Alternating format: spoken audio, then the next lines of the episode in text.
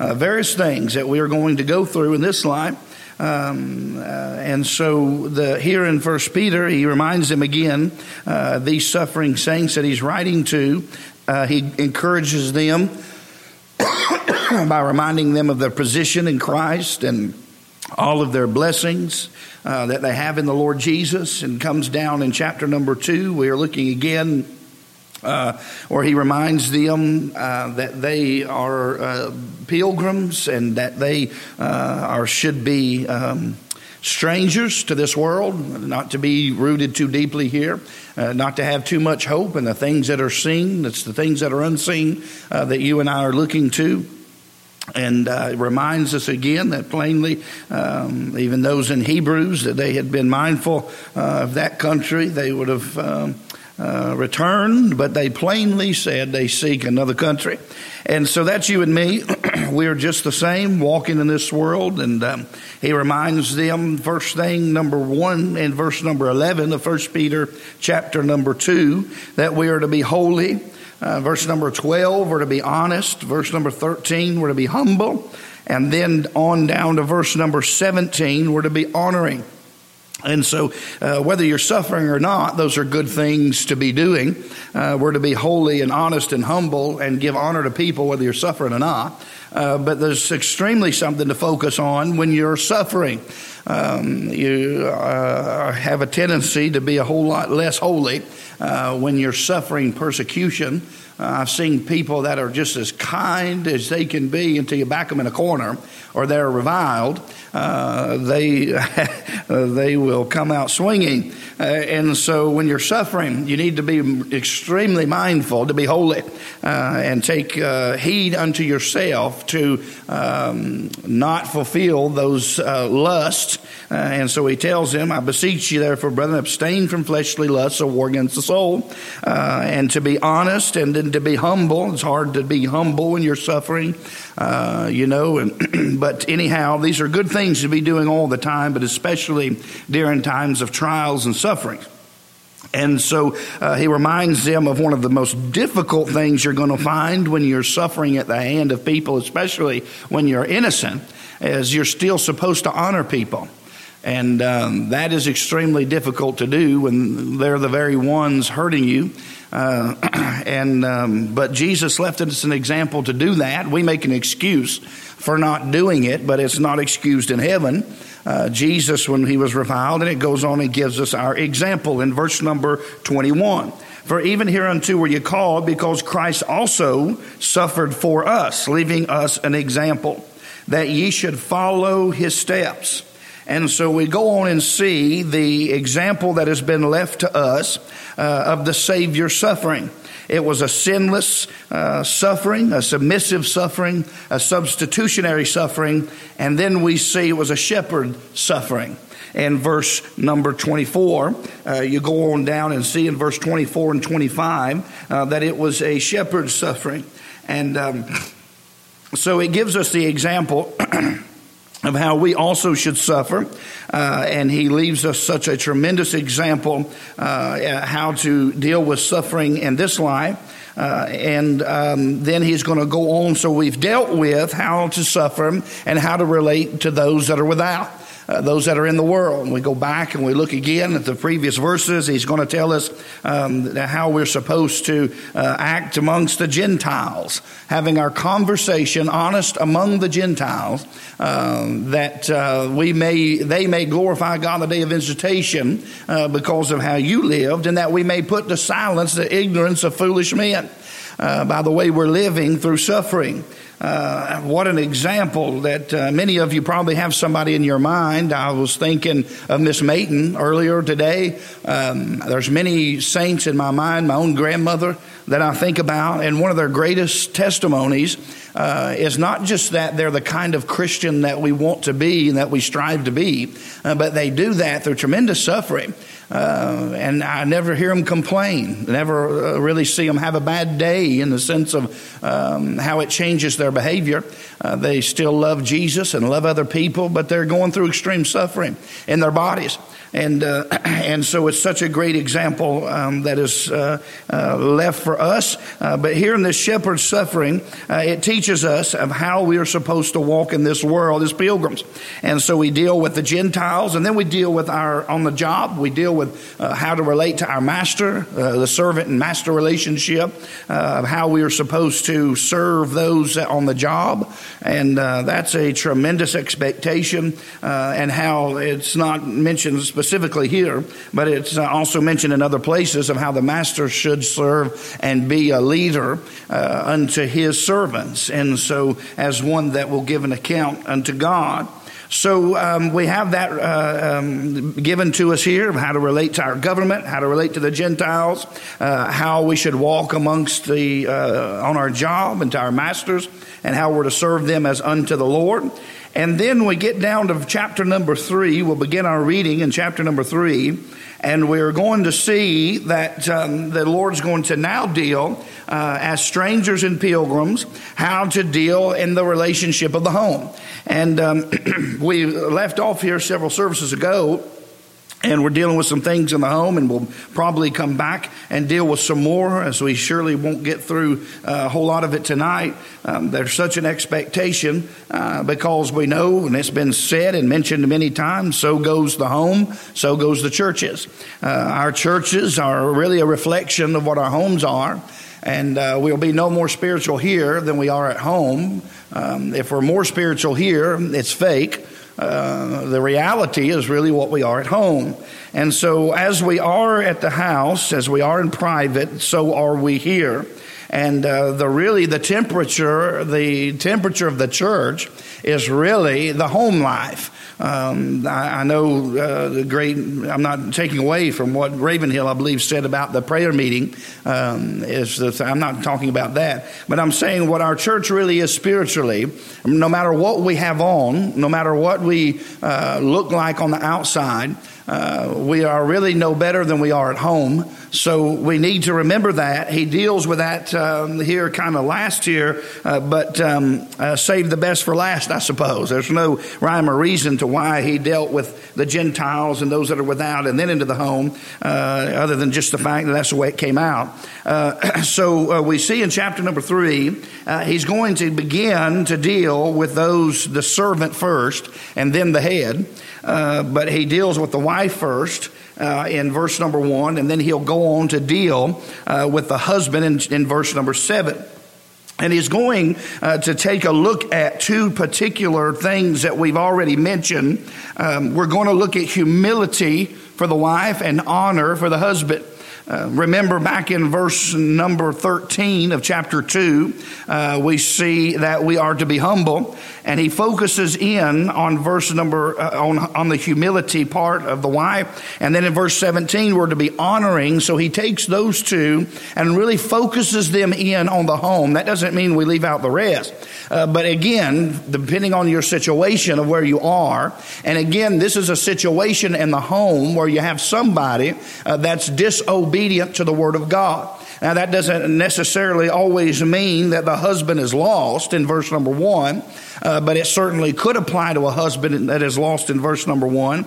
But it could also be for a saved husband uh, that is just not obeying the word of God. Uh, just as it is, if you go back in chapter two, the Gentiles, uh, the government, uh, all of those things are people that are without. How to deal with those that are rebellious to the Word of God. The Gentiles don't obey the Word of God. The government doesn't generally obey the Word of God. Uh, and it talks about a master who is um, uh, froward, uh, a, a, a, rebellious, uh, mean spirited master. So uh, again, it puts the wife in a situation, she's in a situation with a husband that will not obey the Word of God. And so it takes the, it takes a, uh, a picture from out here and focuses in on a particular situation uh, of how she is to deal in her home with a husband that will not obey the Bible.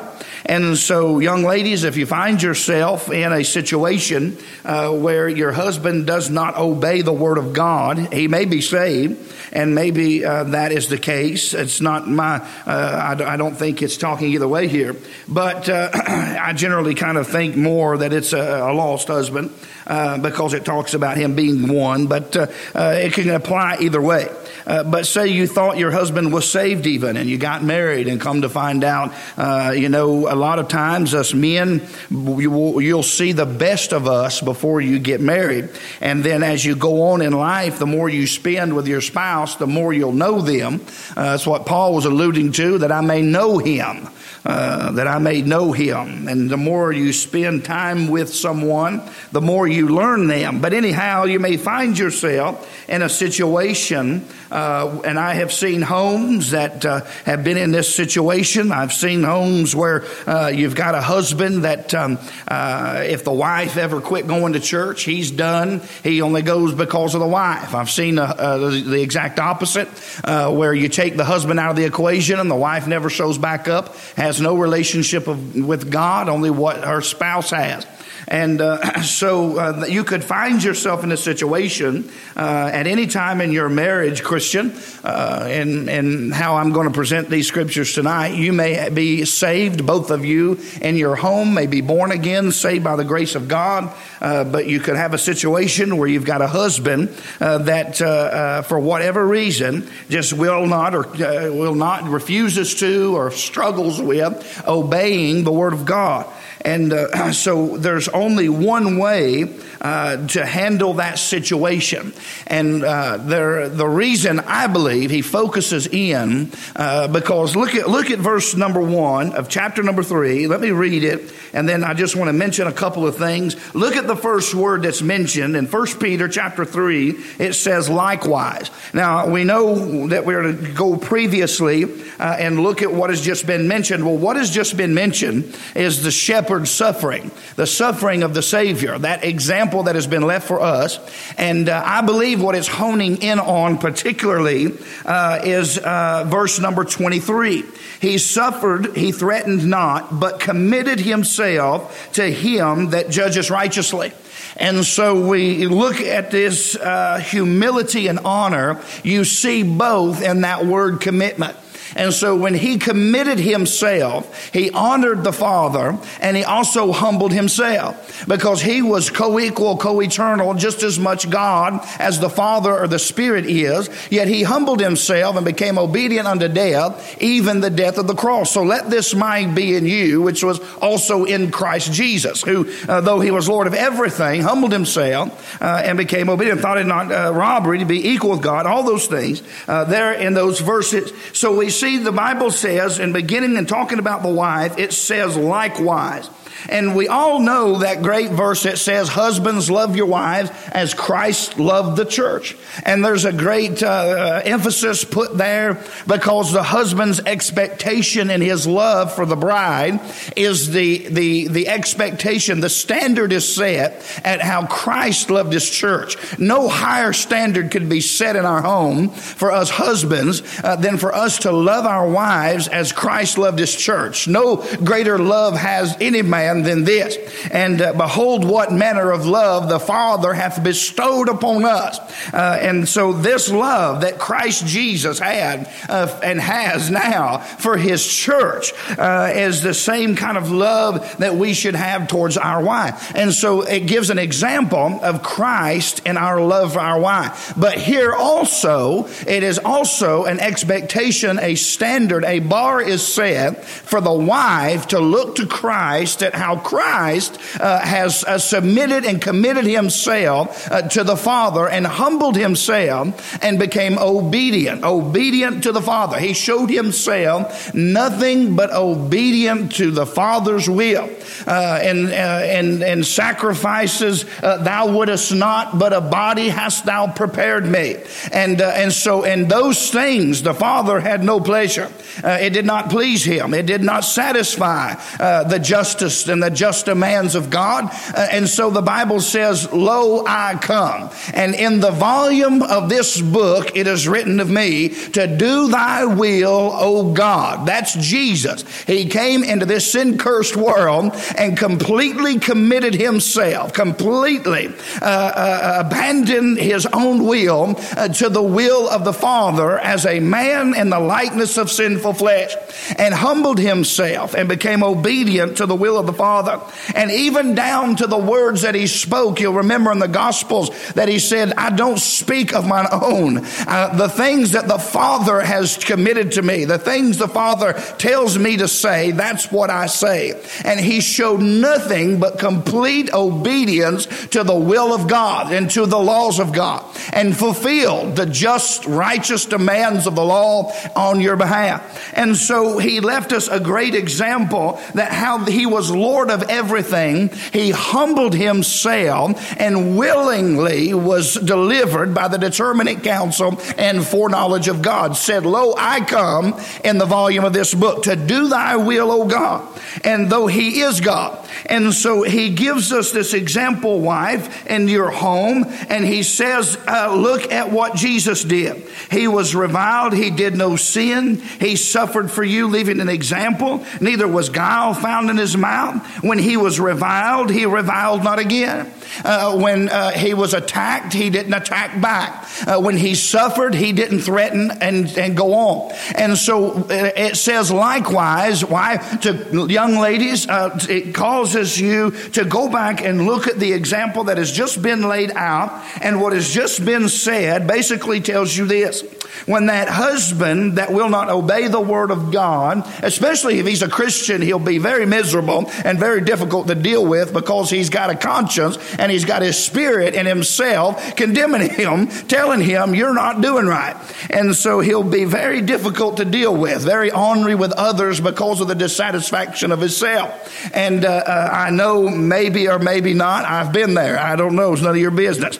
Uh, but uh, no, the, uh, uh, he'll be very difficult to deal with. And you might have a situation where he will revile you. And really, it's, it's a product of his own dissatisfaction uh, his own displeasure with himself and his failure uh, to, uh, to, to do what he, uh, the, the desire of his heart is to please God, and he's not doing that. Now I'm talking about a Christian first. And so, wife, he's just told you, look at your example. So, likewise, wife, uh, and so you go back and look, when you're reviled, you will never win in that situation. You'll never win the heart of your husband. The only hope for peace in your home is for the husband uh, to be in complete obedience to the will of God and obeying the word of God. That is the only hope, not for you to get your way.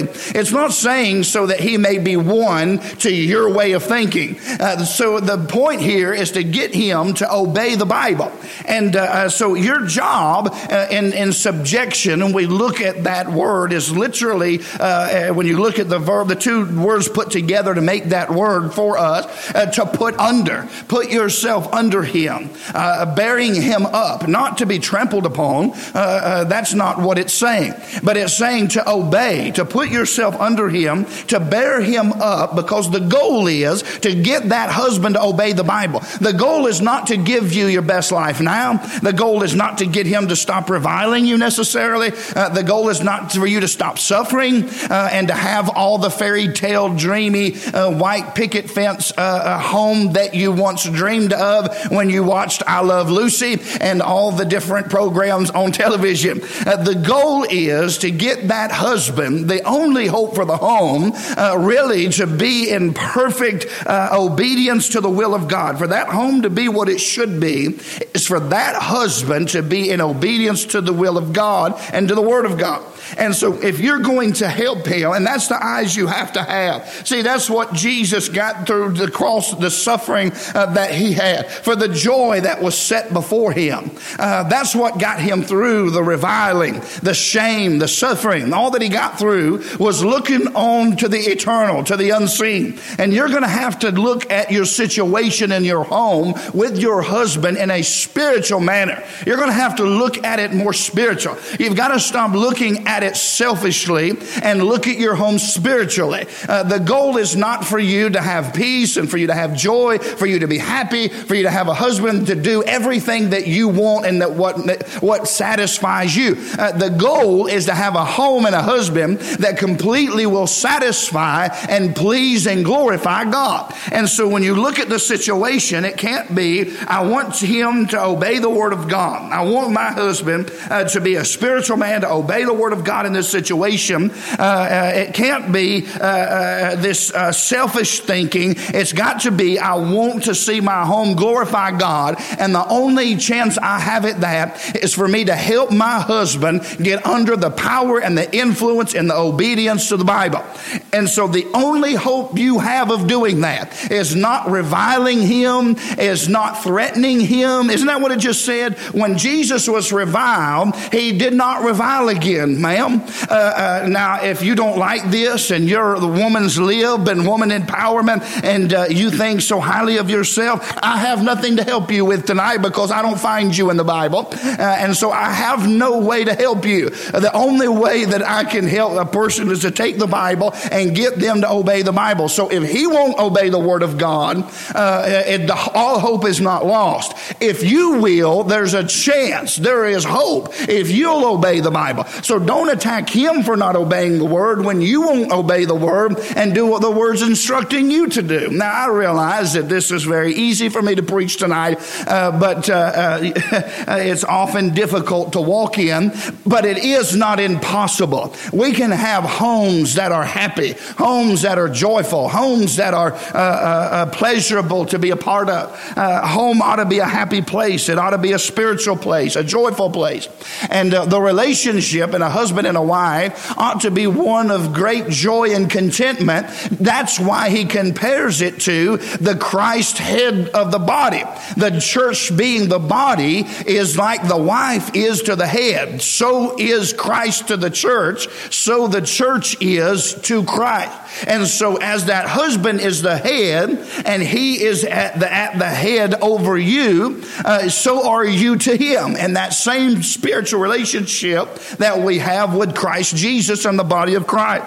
And so he says in verse number one of chapter number three, I, I have just seen women so uh, upset. And I'll use a personal example here. I could count on one hand how many times my wife has ever done this.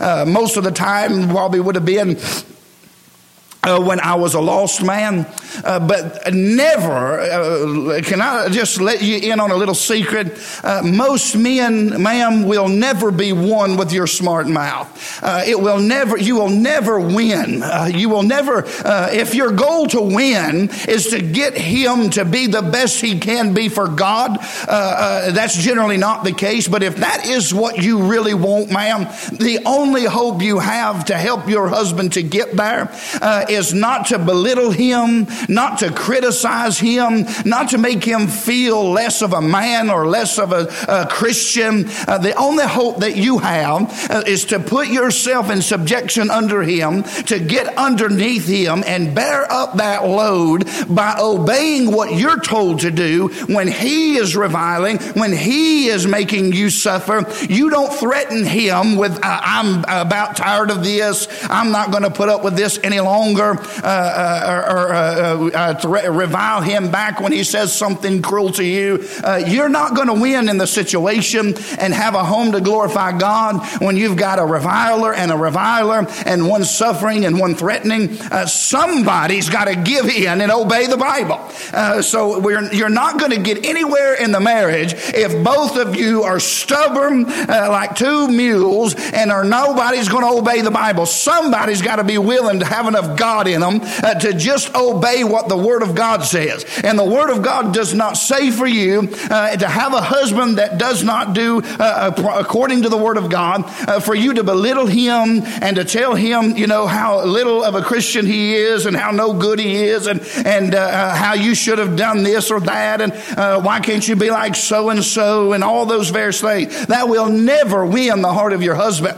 I can tell you from experience, there's been very, very few times. I could count them on uh, just a few fingers uh, that my wife has ever done anything like that, gotten upset with me to the point uh, that she may have uh, said some things out of the way to me or something. Uh, uh, and every single time she's ever done that, it's turned my heart the other way. It's never wanted me. and this is the verse I cling to because this is what helped win me to God. Now, I was a lost man, disobedient to the Bible, but I saw a gentleness and a meekness and something something in my wife that caused me in her obedience to the word of God. She had something I did not have. And it bore witness to me that I could be won without the word. Now, it's not saying nobody is won to Christ without the preaching of the gospel. Nobody's won without ever hearing the word. That's not what it's saying.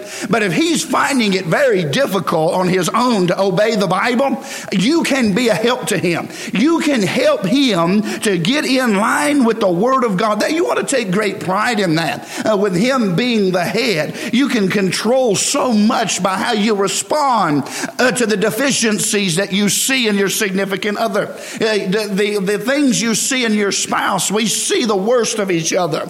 Uh, uh, and, and, and God intended it to be that way. And so uh, that's why it's so critical, you young people, to find somebody that loves Jesus more than anything else, because you're going to get into situations in your life that you're going to want your spouse to, to want you to be the best you can be for God. And at any time that gets skewed or that gets lost in the background and it becomes that person's best interest at hand, your marriage is in trouble. You're going to be miserable. Both parties have to have the same mind. And he ends these scriptures, uh, finally, brethren, be all of one mind.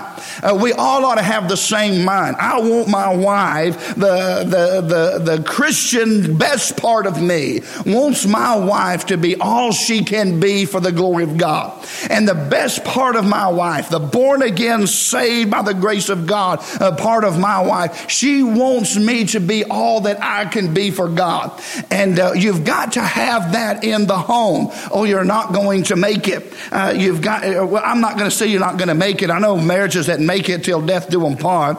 Uh, but I mean make it like you want to make it. Win like you want to win. Have the home like you want to have. Have the peace like you want to have it.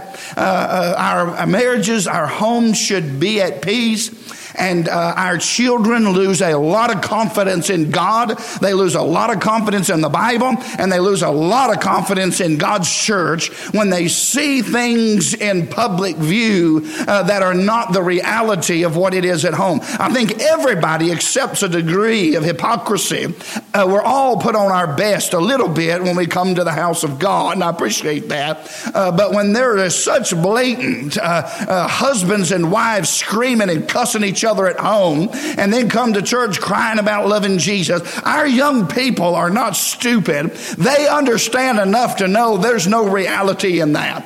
And it's not going to attract them to Jesus. Uh, they've got to see a mother and a dad because that's the picture in relation to them, just like it is in the Bible. There's a relationship of a person can have with Jesus as the head is to the body. And so that's where they're going to see things and the home has got to be at peace. I don't know if there's anything more more important in our day uh, than to get men and women in their homes, moms and dads, not the young people, uh, but moms and dads that claim to know God, to get them to a place where they'll obey the Bible and get some peace in their home uh, so their children can have some confidence and peace in the things of God. And so if you're not, if you just refuse and you're going to be selfish and you're a wife that has a husband that won't obey the word of God, you're going to continue to be miserable. You will never find satisfaction satisfaction, contentment, or peace in your home uh, until uh, you get to the place where you begin to look at things properly, uh, uh begin to be a help meet to your husband, uh, not for selfish reasons, but for the glory of God. And at whatever cost to me, God, remember the, remember the example. Please remember the example, ma'am. When you're looking at your situation, please remember your example. At any cost to Jesus Christ, he was willing to bring glory and honor to his Father at whatever cost to himself. And so, at the same time, that is your expectation. Uh, at, at any cost to yourself, you've got to commit yourself to that husband. You have got to bring yourself where you want to bring uh, honor and glory to the Lord uh, by lifting your husband up and helping him be all he can be for God. And you've got to start seeing, we've got to change a renewing of our mind and get our minds out of this uh, uh, way we see things and begin to see the home and the spiritual light that God wants it to be seen in. He wants us to be at peace with one another, yes, but He certainly wants it to be in the home. And we're not going to have it until we start seeing that that wife is a gift from God God that we're to bring honor to, sir. And that husband has been placed over you as the head of the body and as the head of the home, so is the wife subject to her own husband. And until you see the glory and the wonder and the beauty and the peace to be had uh, at relinquishing your will and the desire to have what is best for you and begin to see what is best for your husband. Is that not what Christ did? Lo, I come, not to do my will, though understanding that his will, he was God. Uh, but think of him as he was a man. He did not come to fulfill his will. I came to do the will of my Father. I have meat to eat that you know not of. It's going to cost me my life. I'm going to be shamed on the cross. I'm going to be stripped naked for things I never did wrong. I'm going to be beaten, persecuted, forsaken of everybody, no matter what it costs me. I am going to Calvary and I am going to glorify and honor my Father which is in heaven. And so that the world may know that I and my Father are one. And so you've got to see uh, that you and your husband are one and you want to do all that you can to help him to be bring glory to your home. Uh, the only hope that you've got is found right here in verse number one. Likewise, uh, you wives, likewise, suffer, go through those things without reviling again. And you say, well, it's not fair. Uh, I'm not going to, I find this all the time in marriages. You've got somebody that won't do right, and then you got the other one won't do right. Well, I'm not going to start submitting myself to you until you start obeying the Bible. That is not what is said here in verse number one. That may make you feel better about the situation, but that is not what God instructs you to do to bring peace in your home. What He said for you to do, you may not control in the end whether that man will ever obey what you want him to or what you see biblically that he should and that he probably sees that he should be doing. Uh, you may never be able to control that, but what you can do, the only hope you have, uh, is for you to put yourself and bring yourself into subjection and a meek and gentle and quiet spirit. Uh, let it be that hidden person that shines out. That will attract him. That will bring more. Uh, that will bring more. Uh, that will bring more uh, desire out of your husband's heart to do right, when you just willingly uh, submit yourself and love him and support him and say, look, I know you're not, uh, uh, you know, you're dissatisfied with yourself. I know you're not, uh, and you support him, but I'm with you till death do us part. I made a promise. I'm behind you. I'm for you. I'm with you. And that you just humble yourself and put yourself in the subjection of that husband and help him to see you're under him. Uh, uh, uh, uh, holding him up, as it were, and supporting him in what he's doing and trying to do in his life for God. And so you've got to have that kind of way. It will never work any other way, man. You can you can stomp your feet and say it's not fair if you want to. It wasn't fair that Jesus died for your filthy sins either. And you can stomp your feet and say I could have had it better if I'd have married somebody else, and Jesus could have had a better son or a daughter if he would have saved somebody else other than you, maybe if that's the way you want to look at it. Uh, you can't look at, at, your relationship that way. It will never, it will never come to the place that you want it to until you're willing to just do what this Bible says and be obedient to bring glory and honor to God at any cost to yourself uh, for the sake of your husband. Uh, that is the example that is being left here. Jesus has betrayed himself for what is the will of God, for the Father's sake. At any cost to me, I am going to do what my Father told me to do. I am going to speak the things that He wants me to speak. He is, I am going to submit myself uh, unto Him, leaving you an example uh, so that when He was reviled, reviled not again, threatened not when He suffered, committed Himself to Him that judges righteously, who in His own body bore your sins on the tree, being dead, we should live to righteousness, by whose stripes you were healed. You were as sheep going astray. Ma'am, you've not always obeyed the Bible. You've not always done what's right either, if you'd be honest. And so you can attack your husband. You can belittle him and revile him if you want to, but you will never see him come around. You will never play a part in him obeying the Bible until you get to the place where you're willing to humble yourself and become obedient and put yourself into subjection and have a meek and gentle, quiet spirit and try to be a help to your husband and not attack him. You have got to get some, some biblical views of your situation beyond what's best for you. It's got to be what's best for your husband. That is the only way that the home will work. Man, I am not for. Now understand something, and I've about spent too much time here, but understand in this expectation. Uh, likewise, you wives, be in subjection to your own husbands. Uh, uh, uh, be in subjection to your own husbands. If it's tempered previously in verse chapter 2, remember we dealt with being obedient to governors uh, or to the king as supreme. And we went through those verses and uh, we talked about how Peter and Daniel and, and those in the scriptures that were obedient until they were instructed to do things that crossed the word of God. Then, like Peter said, should we obey men or should we obey God?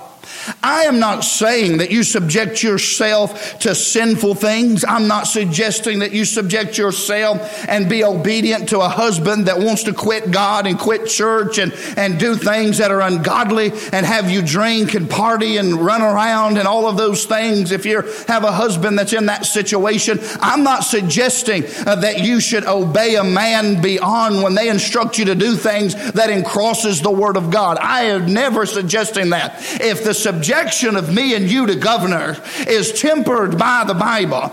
I also believe that a wife's expectation to submit to her husband must be tempered by the Bible. No one would suggest a husband, a wife, uh, keep her children in an abusive relationship. Uh, I've seen women have guns put in their mouths and their children beat and mistreated physically and sexually. And no way in this world do I think there's a God in heaven uh, that would tell a woman to just humbly submit to that that and it's all going to work out in the end. You are crazy if you think I believe that. Uh, it's got to be tempered by the Bible. Uh, but I'm talking about the areas in life in which he won't obey the word of God uh, and uh, your expectation is to be in subjection to your own husband. Uh, not, can I say this with all, and I'll begin to wrap things up here.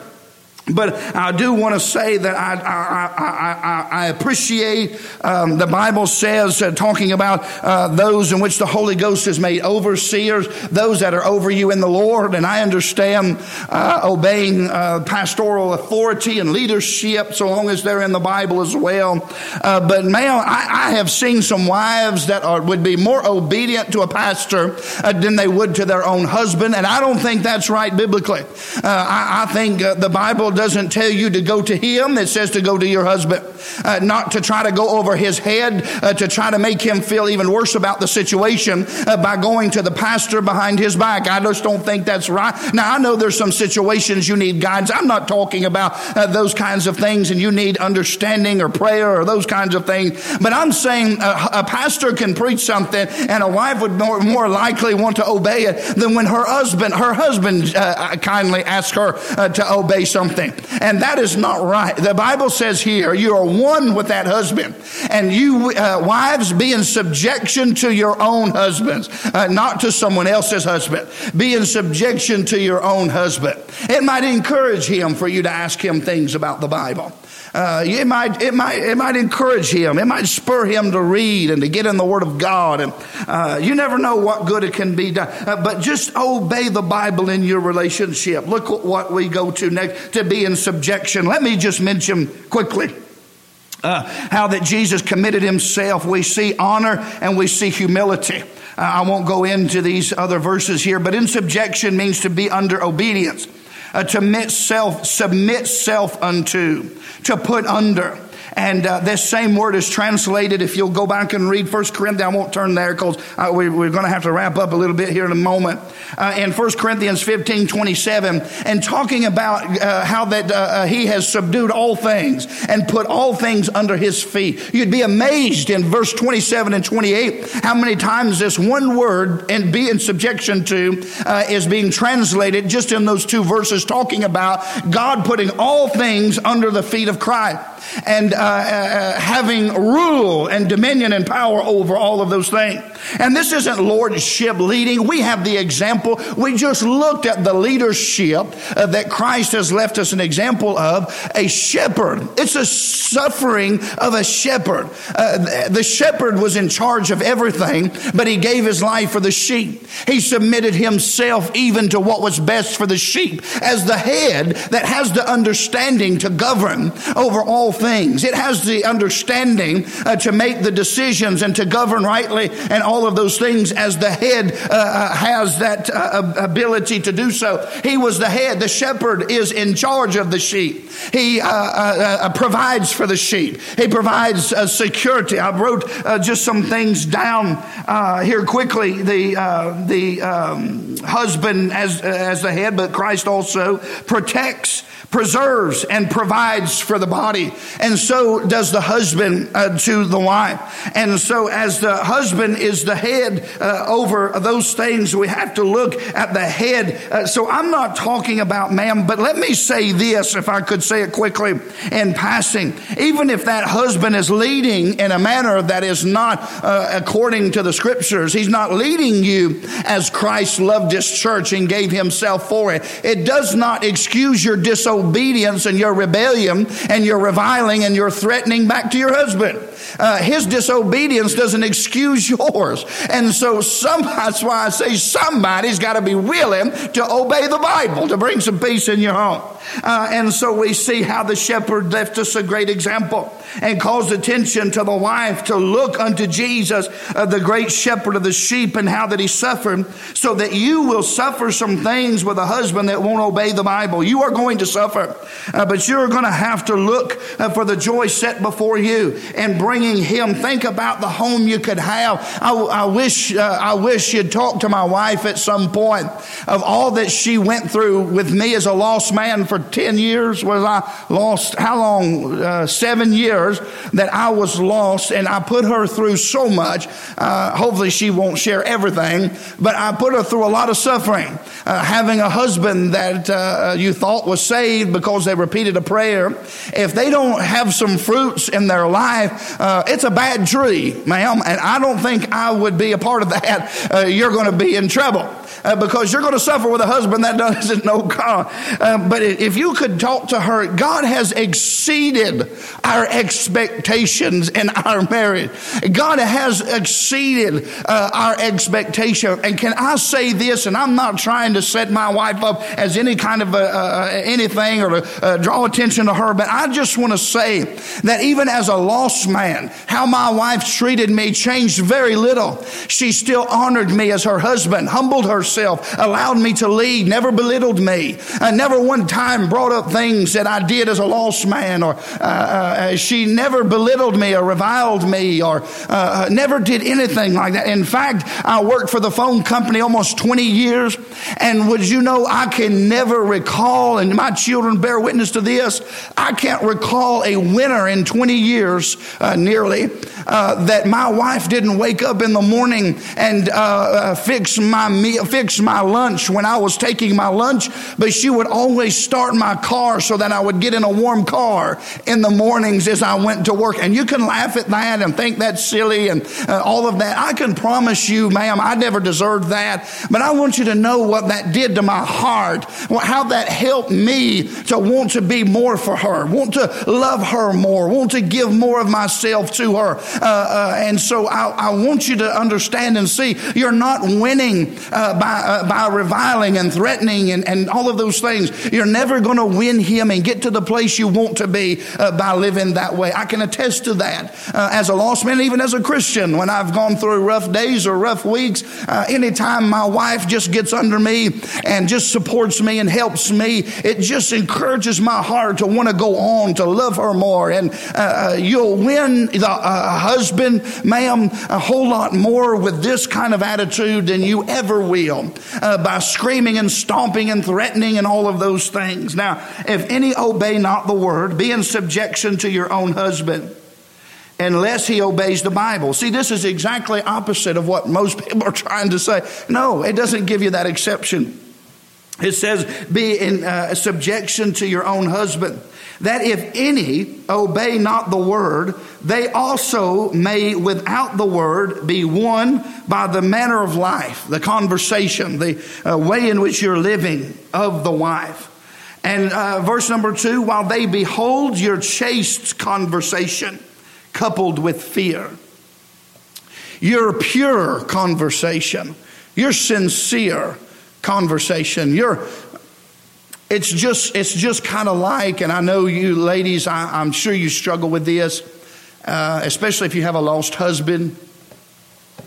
He wants you to probably do things with him that he enjoys doing. I know when I was a lost man, I know that. Uh, um, you know, Sunday was, I worked so much. I, for me, as a lost man, just my thinking was, well, my wife doesn't care nothing about me. If she's wanting to go to church and Sunday's the only day I've got to spend time with her. And I would have thoughts like that as, as a lost man has no understanding of spiritual things. And, uh, and so it's a great pressure on you uh, to know what to do because your heart, you want to please Him. You want to do uh, what He wants uh, you to do. And so there's great pressure there uh, for you to conform and for you to do the things that He wants for you to do. I, uh, maybe you've got a husband that um, likes to drink and things and uh, may say to you, Well, I, I, want you to drink with me and have fun with me and do the things that I do. and so there'll be great pressure on you, ma'am, to do those things with a lost husband. But I just want to encourage you and, and say this as humbly as I know how, uh, because I don't know how I would do it uh, or how I would be able to perform it. Uh, but you'll never win him if you go that route. Um, the Bible says the chaste conversation here uh, says that uh, this word chaste it means pure. Uh, you're, you're, not you're not going to be able to win him by joining him in his rebellion. Uh, and we know that. We, we know that. We, we can't win the lost world by becoming like them. You can't save a drowning man by going and holding yourself under the water and drowning with him. Uh, you know, we know that.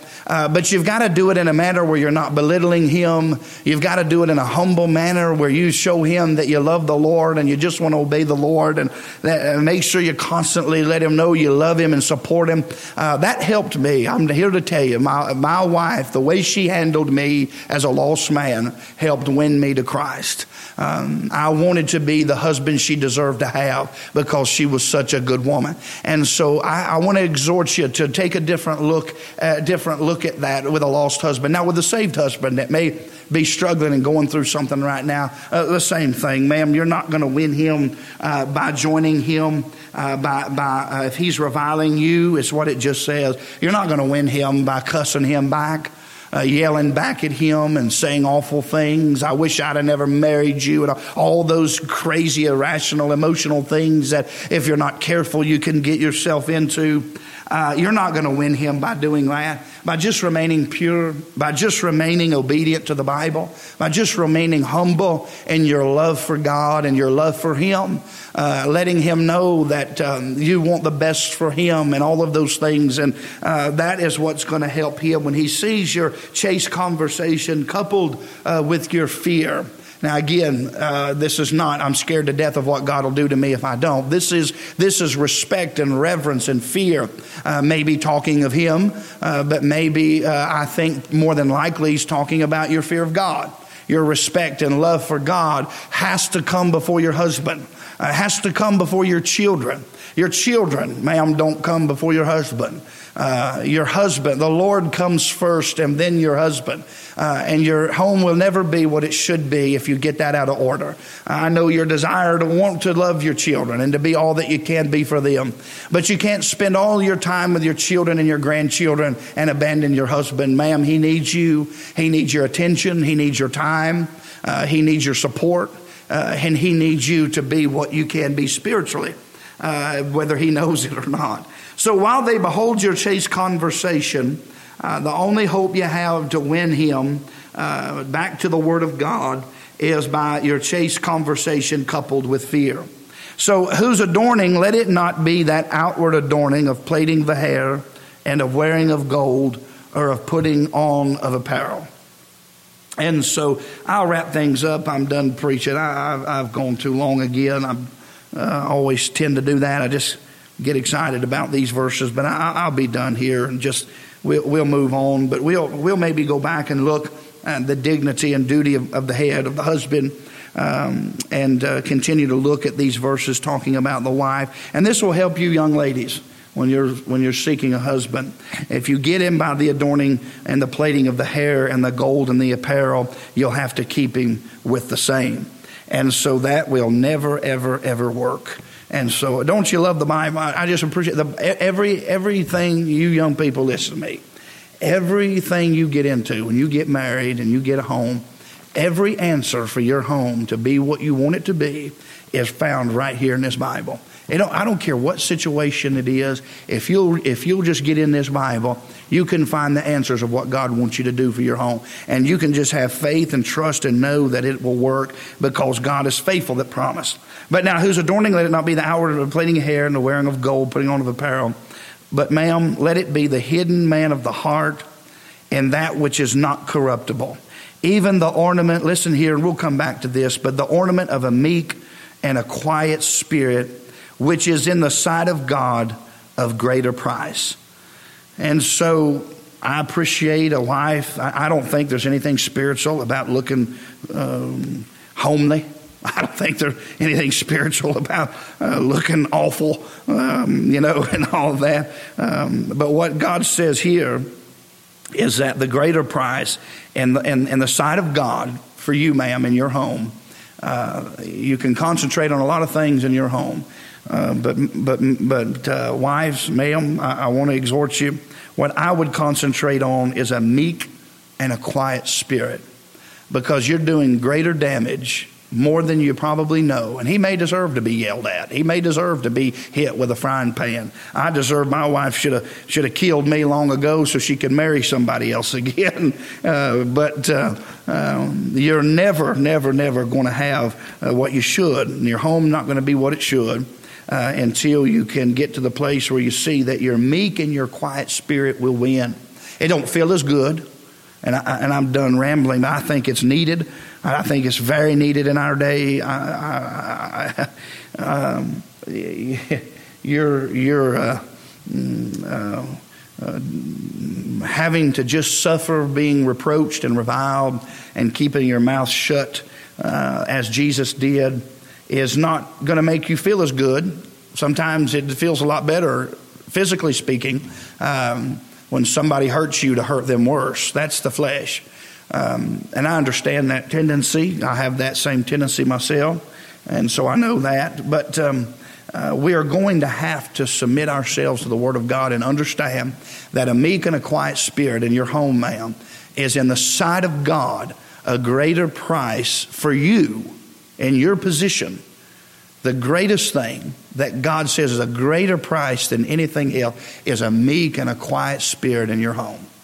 And uh, I don't know that I can add anything to that. God said it's of a greater price. Um, he, he puts great value on a wife that has a meek and a quiet spirit because, um, anyway, so uh, we'll get to the husband and, and look at that as we get on down to verse number seven. Lord, we love you. Thank you for our people. Uh, thank you for our church. Thank you for the Bible uh, that uh, we all find our place in. Thank you for our suffering shepherd, the Lord Jesus for leaving us such a great example. If nothing else, it just leaves us with a greater awe and love of what you've done for us and how that you were able to go through uh, what could convince a person more of a God man that was able to walk and live the way you did in the manner in which you did uh, when we see ourselves incapable of, of being able to do that, even towards the people we love the most in the world. Uh, so, Lord, we love you. We thank you for all that you do for us. Help our church to continue, Lord, to grow in grace and knowledge of the Lord. And, Lord, be with us Sunday as we come back together this Sunday morning and try again to have the drive in uh, church service Sunday morning. Uh, we love you. Give us wisdom. Help our pastor friends and those that are uh, making decisions uh, similar. Uh, please help them as well. Give them wisdom. We love you in Jesus' name. Amen.